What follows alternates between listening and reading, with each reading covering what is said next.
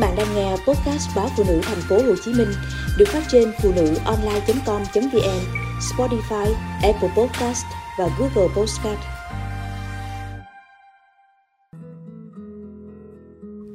Phục chế món chè con ông của ngoại Miếng chè kẹp giữa bánh tráng, giòn tan từ ngoài, béo bùi đậu phộng. Trong cùng là cái dẻo ngọt của nếp, của đường. Lỡ mà lưỡi có chạm phải sợi gừng giả cay thì cũng rất đã.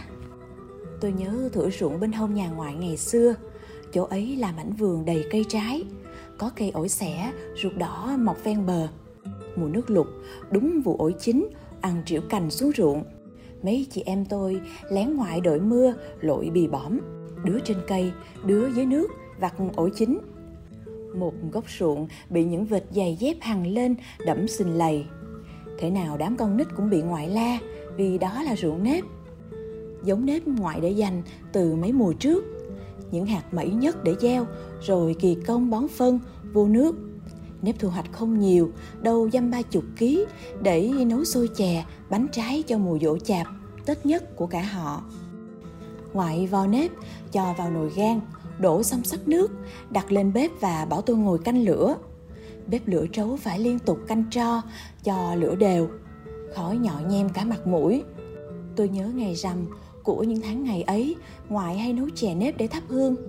Thấy ngoại dở khạp, xúc nếp, lấy dao gọt củ gừng, sắc cục đường là cái bụng mình mừng rơn. Nếp sôi thì dở nắp nồi, dùng chiếc đũa cả khuấy đều. Đến khi đáy nồi xích lại, nếp vừa chín, ngoại cho đường đen và gừng vào. Lúc này chỉ cần tàn tro đỏ của trấu để giữ cho chè không bị cháy và cứ thế, đôi tay gân guốc của ngoại khuấy đều cho đến khi chè dẻo sệt mùi gừng, mùi mực mía tươm ra từ đường nâu thơm đậm. Ngọt ngào quyện khói cả một góc xóm làng. Chè sau khi thắp hương, ngoại sai chị em tôi mang cho hàng xóm mỗi người một bát. Còn lại ngoại cất trong gạt măng rê, dành cho bữa sáng, bữa xế, ăn cùng bánh tráng. Thì thoảng món chè còn được ngoại rắc thêm đậu phộng hoặc mè rang đây cũng là những thức quà hàng xóm thu hoạch mang qua biếu. Miếng chè kẹp giữa bánh tráng, giòn tan từ ngoài, béo bùi đậu phộng, trong cùng là cái dẻo ngọt của nếp, của đường. Lỡ mà lưỡi có chạm phải sợi gừng giả cay, cũng rất đã. Cái cảm giác ngọt ngào ấy không lẫn vào đâu được.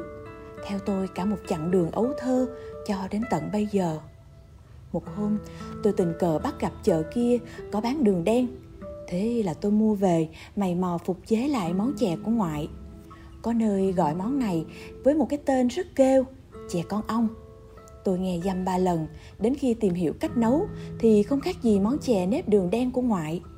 Cũng từng ấy nếp, đường, gừng, đậu, nhưng sẽ hơi khác đôi chút.